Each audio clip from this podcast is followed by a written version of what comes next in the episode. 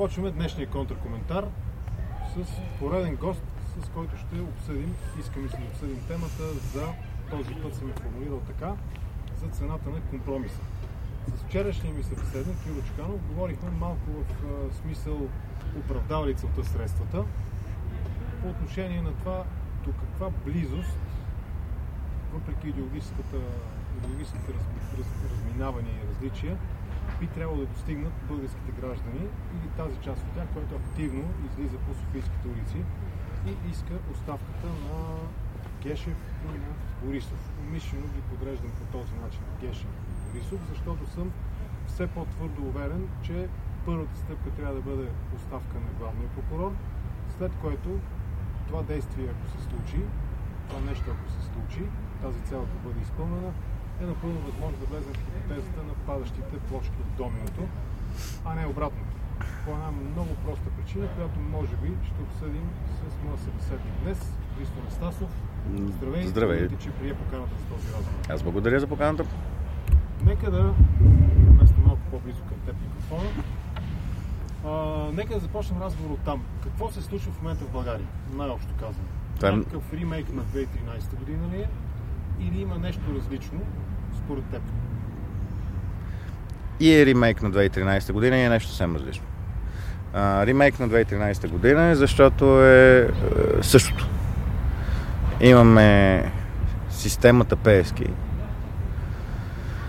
Е, това е системата овладяла страната а, като економика, като политическо влияние през прокуратурата, през главния прокурор всъщност. Система, която обаче е просто изведната до съвършенство и тук ще се хвана за твоите думи цена на компромис. А, това, което се случва 2013, което се случва днес, което се случваше 97 са поправителните изпити на българския народ. А, това е цената на а, в кавички мирния преход. Защо в кавички? Защото един преход може да не е и е хубаво да не е кървав. От което не означава, че трябва да бъде примиренчески. И когато използваме мирния преход за българската събитийна нишка от 90-та до сега, ние нямаме предвид мирен преход, имаме пред- предвид примиренчески преход. От доста години, когато трябва да говоря за това, давам като абсолютни антиподи Полша и България. Защо като абсолютни антиподи? Защото в края на тази събитийна нишка у нас имаме един парламент, в който всички представени сили са по някакъв начин производни на репресивния апарат на комунистическия режим или на самата БКП, докато всички или всички значими партии в, Сейм, в вече трети Сейм са производни а, от а, солидарност и а, са, са показателни за това, че Полша направи обратното на това, което България направи. Просто да ги дам като контрапримери. Ако има пример в Европейския съюз от страните освободили се от комунизма или опитали се да се освободят от комунизма за провален преход, за инвалиден преход, за примиренчески преход, за български мирен преход, ако искаме, това е България. Това е, това почти също въжи за Румъния. Уви, оказа се, че почти също въжи за една Унгария. Навсякъде, където в името на спокойствието, на по-плавния преход, на, а, на спокойната транзиция, номенклатурата и репресивния апарат бъдат оставени във властта, бъдат оставени с економическата власт а, и бъдат оставени да държавотворстват, се получава Румъния и България. Румъния и България в вариант Европейски съюз, иначе имаме Сърбия и Черна гора, или Молдова и Беларус, или най-лошия случай Русия. Това ли е, това, което описваш, ли е причината, поради която сякаш добре стартирали в България в началото на прехода Съюз на демократичните сили на някаква от социал-демокрация до някаква класическа дясна политическа доктрина, събрана под една шапка, именно с цел да бъде преодолян този режим, комунистически режим и неговата тежка репресивна машина. Това ли е причината постепенно да видим отслабването и на практика нулирането на точно тази някаква нормална проевропейска, прозападна политическа альтернатива, до степен в която в момента виждаме, че тези, които се нали, представляват, като, представят като, изживяват се като десни, партията ГЕРБ, на практика те са също в много голяма степен, да не кажа в пълна степен, са или продукт, или директно свързани, директни представители точно на това минало. Това ли е цената? Този а, примиренчески преход, в който и политиците, и гражданите сякаш не бяха достатъчно твърди в устояването на своето искане за категорична промяна и излизане от съветската мисловна и политическа система и обществена система и на, на практика да, да вървим към да се приближаваме до полския модел, както каза, много харесва този пример. У нас са производни на държавна сигурност на БКП, там са производни по-скоро на а, тяхната солидарност. Това ли е причината и това ли се случи в България? Аз ще хвана началото първото изречение, в което описваш СДС. СДС не е по-различна идея от солидарност. Идеята на всякакви такива движения в целия източен блок и това си следва и други модели антитоталитарни. Френската съпротива е също. Имаш от в френската съпротива имаш от комунистите, от до роялисти, през лев, център-ляво, център-дясно, голистите и така нататък. Идеята е в това да е събрано всичко, което отхвърля конкретния тоталитарен режим. А, проблема е, че успешното развитие на едно такова нещо, ако стане монополист на политическото пространство и тогава се разбие на части. Тоест, ако изтласка тоталитарната партия и парад от политическия живот. Да, и после се разбие на конкуриращи се политически И после се разбие на конкуриращи, които могат да се, се изяждат, както в момента в Польша се изяждат гражданска платформа и солидарност. Но гражданска платформа и солидарност са естествената разбивка на ляво и дясно. Макар че това е условно, на център и дясно по-скоро. На център дясно и дясно. В Польша, но и двете произхождат от, произлизат от солидарност и двете са естественото развитие на един такъв модел, който, който е изтласкал изтласкал комунистическата полш, полска работническа партия и, и е взел мястото. А у нас не се, преди да се разбие, за да не получим нов тоталитарен режим. У нас не се ли случи така, че именно комунистическата партия и подпомагана, разбира се, от репресивния си апарат, държавна сигурност и военното разузнаване на Народната република и на Българската народна армия, изтласкаха демократично. Точно така. Вижте, те никога не са изпускали дневния ред от тези избори за Великото народно събрание, които бяха и тук имат две четения. Аз мисля, че и двете могат да бъдат вярни. А, фалшифицираните избори, тогава, защото тази опозиция тогава се примири с тези избори, ако са фалшифицирани. Отговорът е, нали, това е риторичен въпрос, в името на мирния в кавички преход. Или, или по-лошо. По-лошо. Или по-лошо и по-тъжно изборите не са фалшифицирани или не са чак толкова фалшифицирани. И тогава това е много лоша констатация на болестта, степента на болестта комунистически тоталитарен режим, от която става български народ. И при двата случая или при комбинацията от двата, катастрофата е още в началото. Но тук искам да кажа нещо, което да е много ясно и то е точно връзка с компромиса, с темата ни. Искам да ни върна там. Същите хора, които в момента плашат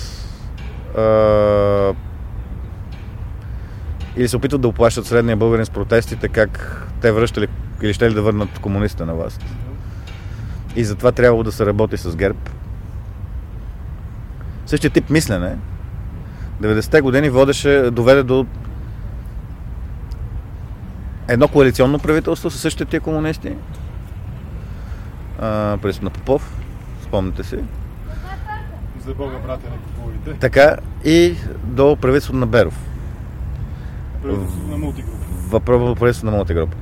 В някои от случаите абсолютно същите хора, тук искам да дам за, за пример, в случая не е добра дума, но а, като иллюстрация, един Александър Орданов, който с почти същите думи, с които обяснява, че днеска трябва да се а, да, да бъде с ГЕРБ за да не дойде ли комунистите. Александър Томов го казва това. Александър Роданов. А, Йорданов, извинявам се, да, Със същите тези думи, преди 25 години, повече от 25 години, обяснявайки как трябвало да се работи заедно с комунистите, за да не загинела демокрацията, става председател на Народното събрание, когато комунистите свалят Стефан Савов. И за пред една част от същия този неграмотен уви, желаеш да бъде неграмотен електорат, тази част от него, която иска да си скрие главата в пясъка, той и няколко такива като него легитимират като син, като демократичен кабинета на Беров, който е кабинет на, напомням, на БСП и ДПС. Но няколко са десария, включително човека, който в името на мирния преход и демокрацията, днес един, ден, един хубав ден за българската демокрация, се озовава начало на Народното събрание, което гласува правителство, което е на мултигруп, в името на този мирен преход и в името на това, че трябвало да се примиряваме с реалността, но да спасим демокрацията. Както днес зове да се примирим с ГЕРБ, за да спасим демокрацията. Именно. Е, аз го дам като иллюстрация, защото това е тип мислене. Това е тип мислене, улови много разпространен. Ако има нещо тежко осъзнато от този протест, за разлика от този 2013 година, в огромна част от хората, които са в този протест, това е опасността от такъв тип компромиси. Добре, да направим един скок във времето от около 25 години, около четвърт век и стигаме до историческия компромис на реформаторския блок. Така. Него как би го обяснил от тази гледна точка? Той е в подобна линия. С ясната идея, че такъв риск има у някои от хората, които заставаха за този исторически компромис.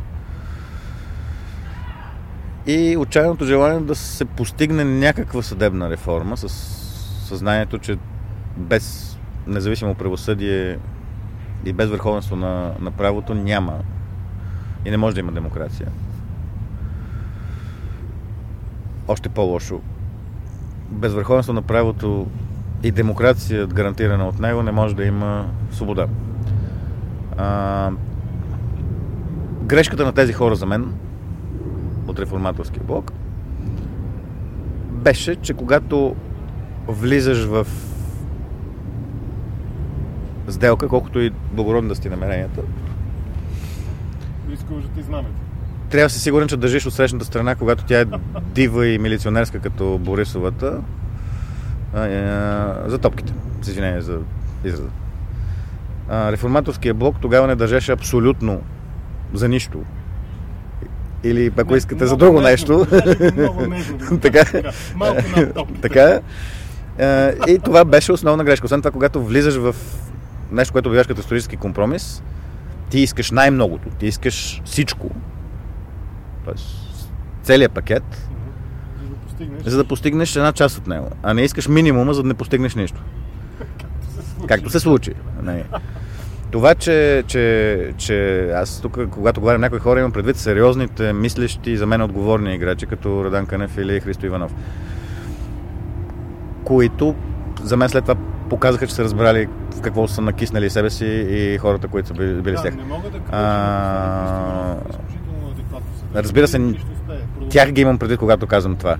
А, а нищожни хорица като Лукарски, Кунева и подобни, изобщо не ги слагам сметка. Те са в логиката на това, което казах за Александър Данов. Не, да, да, даже не съм си го, даже го бях забравил този. Е, така, е, така че е, това имам предвид. Е, И е, това, което българския народ, включително и в някои от доблестните му и, и по-скоро умни хора днес, още не, не иска да приеме за мен, и това е страшен проблем. И с това се различаваме от предците си от края на 19 век, е, че често, ако не винаги, цената, която ще платиш за един компромис, е по-висока от тази цена, която ще платиш за бързото и рязко и смело провеждане на нужните промени. Най-малко, защото се проточва в много по-дълъг период. Ами то горе-долу също като да а, си купиш един телевизор или една кола, плащ- плащайки веднага цялата сума, или да ти го разсрочат във времето. А, лихвата рискува ти направи това, което си купиш, много по, по-скъпо всъщност. Добре. А, като човек, който гледа върху събитията с историческа перспектива, понеже съм спорил с мои приятели, италианския исторически компромис и българския исторически компромис. Моята теза, макар и чисто логичка и сега наблюдателна... Извинявай, за кой от всичките италиански исторически компромиси говориш, защото те са много. Около Ал- Алдо Моро, след него. Окей, okay, добре. Последния. Добре. Имаше за цел да изтласка комунистите. да, да, така, добре. Според мен той се провали. Провали ли се подобно на българския исторически компромис или не? Доколко са валидни тези паралели изобщо? А сега в момента се опитваме да сравняваме а, какво да ти кажа а, Мерцедес Москвич. по-скоро Мерцедес с... Ферари като италианска марка. По-скоро Мерцедес с микровълнова печка. А, не говорим за същото нещо. Италия си има съвсем... Италия има много големи проблеми, но те са генезисни проблеми от една страна. Тоест, там има един голям проблем при обединението. Това, че се е случило като окупация и завладяване на една малка част от страната, която завладява и се държи като завоевател всички останали. Имаме а, породените от това враждебност на целия юг към обединението или поне на много хора от него. Е, имаме редица други проблеми, през които Италия преминава през 20 век. Някои от които са подобни на българските. Проваления редентизъм, защото тази Италия, която владее Далмация, не се случва след Първата столна война, въпреки огромните жертви. А, което води пряко или непряко до Мусолини и така нататък и така нататък. Режима на Мусолини, който е различен от комунистическите тоталитарни режими, авантюрата през Втората световна война и така нататък. Падането на монархията, която създава Италия и, и други. България изобщо не е в същия филм и затова сравненията са трудни по-скоро с, с Италия. Ако хвана по конспект това, което горе-долу ти казах за Италия, България има своето провалено или отчасти провалено национално обединение, болката от него, а, моралният шок от Първата световна война, гражданската война, за мен наистина гражданска война от 23-25-та, помирението и възстановяването след това, Втората световна война с стратегическия избор, който България прави и а, чужда окупация наложи от тоталитарен режим. Тоталитарен режим, наложено чужда окупация, която обаче има своите уви основи тук.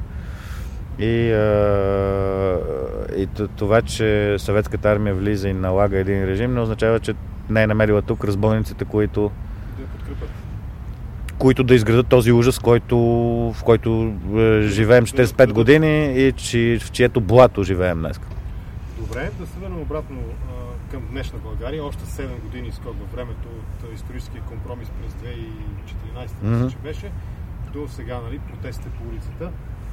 Оправдано ли е стратегически разбирането, че трябва да си затворим очите, да пренебрегнем своите различия, своите разминавания в убежденията, дори ценностни разминавания. В някои случаи те са много дълбоки ценностни ако щеш дори стигащи до естетически усещане за света. Нали? Смисъл, аз не мога да приема нормално до мен да стои Мая Манолова. Освен ако това не предполага да свърша някаква конкретна работа да задам два въпроса, да речем. Не само Манолова. Лупи, нали, намеси го малко по-рано, не дочувайки какво точно говориш. И така нататък. Тоест, днес какво се случва? И от гледна точка на този наш разговор за цената на компромиса, оправдано ли е да си затваряме очите и да казваме имаме по-висша цел, а именно оставка на Борисов и Гешев, или, искайки оставката, трябва да мислим и за тези различия? Отговор е много тежък, но всъщност много простичък. Най-висшата ни цел не е оставката на Гешев и Борисов. Това ни е първата стъпка. Но висшата цел, която трябва да бъде заявена, висшия корпус включва няколко основни неща, с които върховенство на правото, които иллюстрация, с която да бъде постигнато изобщо някаква справедливост и право, а, сред които изхвърляне на тази чудовищна институция на главния прокурор от българската система. Ако една Майя Манолова се съгласи и бъде включена с отговорност и с предварителна заявка в искане за лустрация, ние сме последните, които ще мисля, като мислещи граждани, ще бъдем толкова желаящи да я разграничим, каквото и да правя при това. Защо според мен и да се противате? Не съществува такова понятие. Но тук искам да уточня нещо. Да, добре. Вие представяте ли си Майя Майя Манова да застане за искане за лустрация? Аз си представям тя да застане за всяко искане, което ще я върне обратно в играта и ще я прати в парламента с перспектива да участва в властта. Може и да сте прав. Ама ако имаме една яснота, че лустрацията ще се, ще се случи и че тази лустрация ще е достатъчно а, близка до чешката като смисъл. Той ще освободи страната от управленско, управленски захват, от кадри на репресивния апарат на комунистическите служби. И тук стигаме до моята естествена това, което нали, тогава всеки, който приема това, е, е добре дошъл с подписа. Друг е въпросът дали Майя Манолова не е един изтъркан, компрометиран политически водач. И това вече излиза извън разговора за лустрация и е, е, партия и така нататък. Е, дали един Лупи не е много-много изтъркан и компрометиран политически водач, доколко тези двамата изобщо биха могли да се идентифицират с нещо, което на практика е малко или много революция. Да не го вкарваме Зорлен в фокуса, защото него не го никаква социология според мен, но по-скоро това, което... Не, не, даваме ги като иллюстрация, като пример. Трябва ли нещо, Раде, което... да речем, е много по-добър пример. Раде, да речем, е много по-добър пример. Раде, вижте, тук има, да, има едно голямо недоразумение за мен. И за мен една голяма част от моите хора на протеста усещат добре това, на, недораз... на това разминаване в основни понятия, характерно за, за по-възрастните, е, включително и нашето поколение. Има два филма. Радев, за мен Радев е, може би, олицетворение на всичко това, което аз не приемам в българската политика. А, Радев, бомбастичният популист. Радев, който не може да каже културно две изречения. Радев, И който... все пак говори по-добре от Борисов. Е, не, аз Борисов в това с говоренето изобщо не го слагам. нали, в, Добре. а, той е извън класацията. А, там е ясно. И с...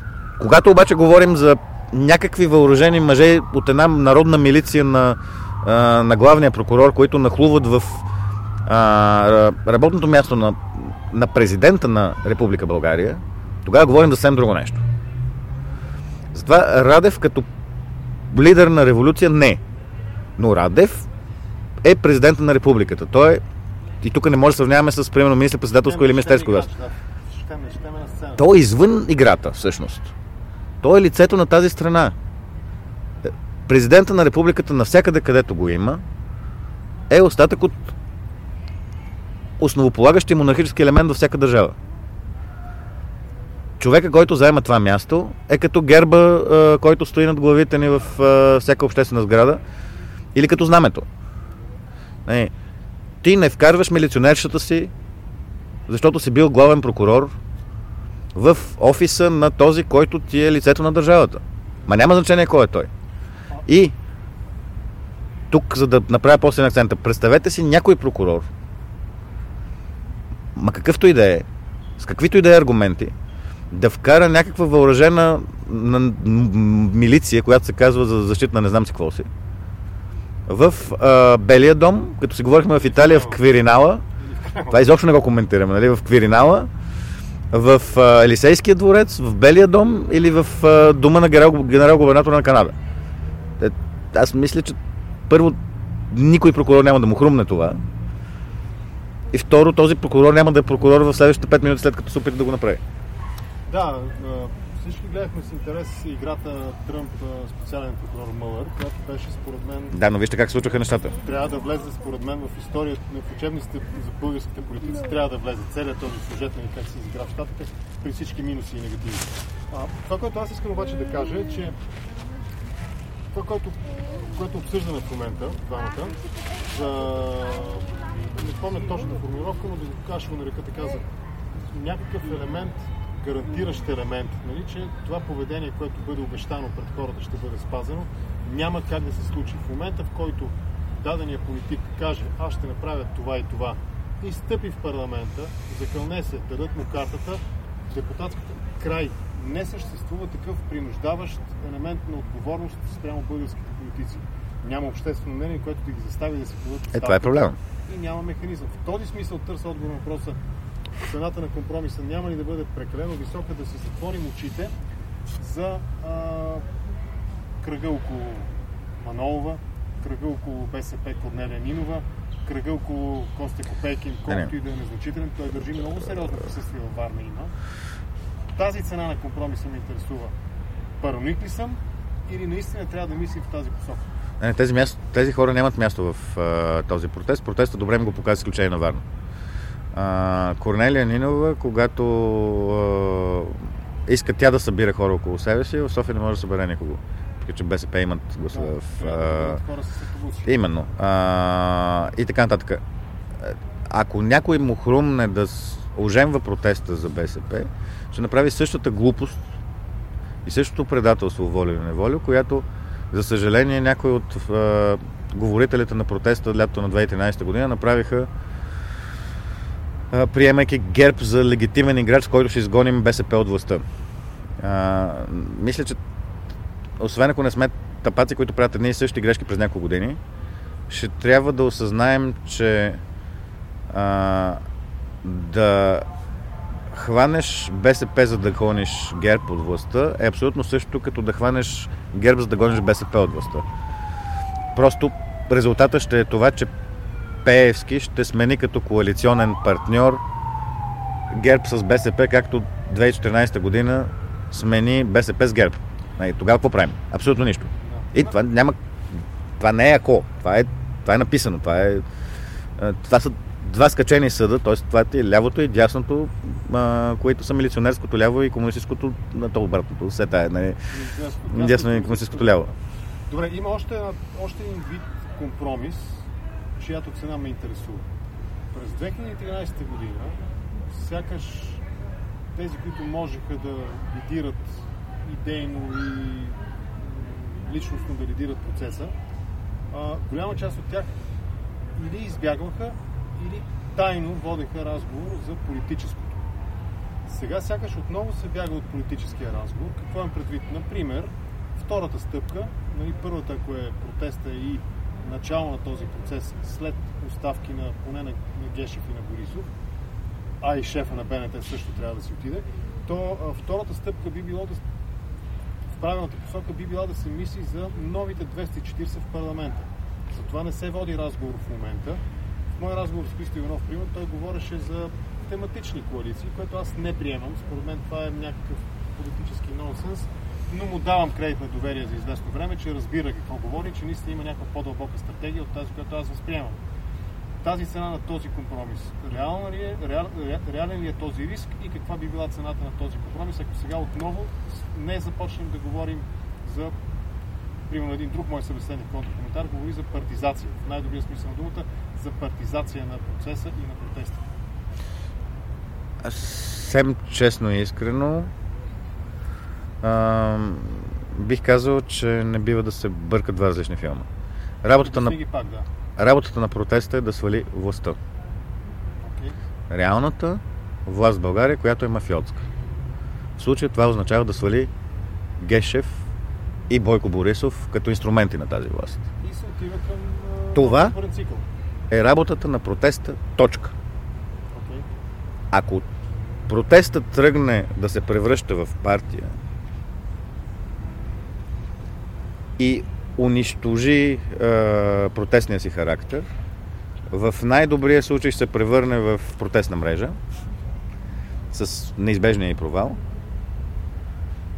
В много лошия случай ще се превърне в, при победа, която всички искаме, ще се превърне в комитет за обществено спасение с всичкото зло, което това може да идва него. Или в някаква много българска форма на солидарност, примерно. Или м, нова кръгла маса. Или От средите на протеста може да се роди солидарност. То ще се види и това ще е в крачка. Но самия протест да се опитва да диктува следващия дневен ред, не. Следващия Протестна дневен ред, Не се опитваше да диктува в интерес на истината. тя и да и не. Да, ние двамата имаме отношение Да, към това, да. така че това, да. Да оставим протестна мрежа сега. сега. Съгласни сме и двамата отново. А, това, което, това, което бих казал обаче е, че работата на протеста да свали властта. Работата на протеста не е да зададе дневен ред. Работата да зададе дневен ред ще е на българското обществено вече зряло и съвестно обществено мнение и на българското, вече надяваме се, свободно народно събрание. Ако излезем, ако смесим, ако придадем на протеста характер на народно събрание, Гледал, мисля, че няма, само не а, ами не ще влезем в някакво тоталитарно мислене. Работата на протеста, като на всеки протест е да... Този протест тук е нежно казано. Не? А, на всяка такава вълна е да свали а, режима, който, а, който души България. А, задачата да се, да се а, формулира дневния ред на тази България, която ще се роди утре, ще е на партиите, които ще се родят или които ще се докажат на гражданите през общественото мнение, на едни вече свободни ме- медии, които в момента почти не съществуват, като изключим такива явления като твоето. Това ще са компонентите в нещо, което ще изгражда следващия дневен ред, всеки с ролята си. Последният ми въпрос ще бъде, съществува ли риск тогава през този протест, както ти го обясни с неговата много ясна и единствена и точка след това цел, да се преекспонира, да се насочи повече от необходимото светлина към политически субекти или личности, които по-скоро биха навредили, както до сега вредят, в много голяма степен пряко или през идеите, които изповядват, на това, което си поставяме за някаква крайна цел, именно да се привличаме малко повече на Полша с тяхното по-скоро успешно усилие да изтласкат комунистическата партия и комунистическите механизми и начин на мислене или, или не съществува такъв риск. Тук ще кажа нещо, което е по политически, некоректно, абсолютно политически некоректно за и за тези, които ни мразят, и за повечето хора, които уважавам и които са ми приятели. А, не, не, не, казах, че ще кажа нещо нецензурно и цинично, а нещо политически некоректно. А, това, което ще кажа е следното. Протеста не може да бъде направляван в този си мащаб, в който е в момента. В момента, мисля, че всички си даваме сметка, че този протест е по-голям като мащаб То от това, което сюжета в него. те ще текат и повече сюжети в него. Съвсем достатъчно е това, че всички тези сюжети, изключение на някои, които се отличават като навлеци вече наистина, са съгласни в искането оставка на Бойко Борисов и на Гешев. И край на режима а, Пеевски Доган. Тук всички основни компоненти в него са съгласни. Оттам протестира нататъка, от сега ще кажа, Окей. Оттам нататък, това, това, това е целта, който, който, което обеднява протеста. Оттам нататък, в тия мащаби, в които този протест съществува в момента, пак казвам, той е по-голям от това, което видяхме лятото на 2013 и по-боен, този протест е като жив организъм. Той не може да бъде направляван. Той ще роди различни тенденции. Някои от тях ще спечелят. Някои от тях за тебе или за мен ще бъдат здравословни, други съвсем не. За съжаление, аз наистина мисля, че на никой от участниците, за съжаление и за щастие, впрочем, никой от участниците в този протест не би могъл да овладее протест. Самия протест ще извади от себе си хората, които надявам се ще са достатъчно лидери, достатъчно умни, за да осъзнаят, че не протеста трябва да задава дневния ред, а че протеста трябва да събори властта и тези движения и лидери, родени от това, което се е случило през тези месеци, защото аз мисля, че това, което се говори в момента, ще се развива месеци.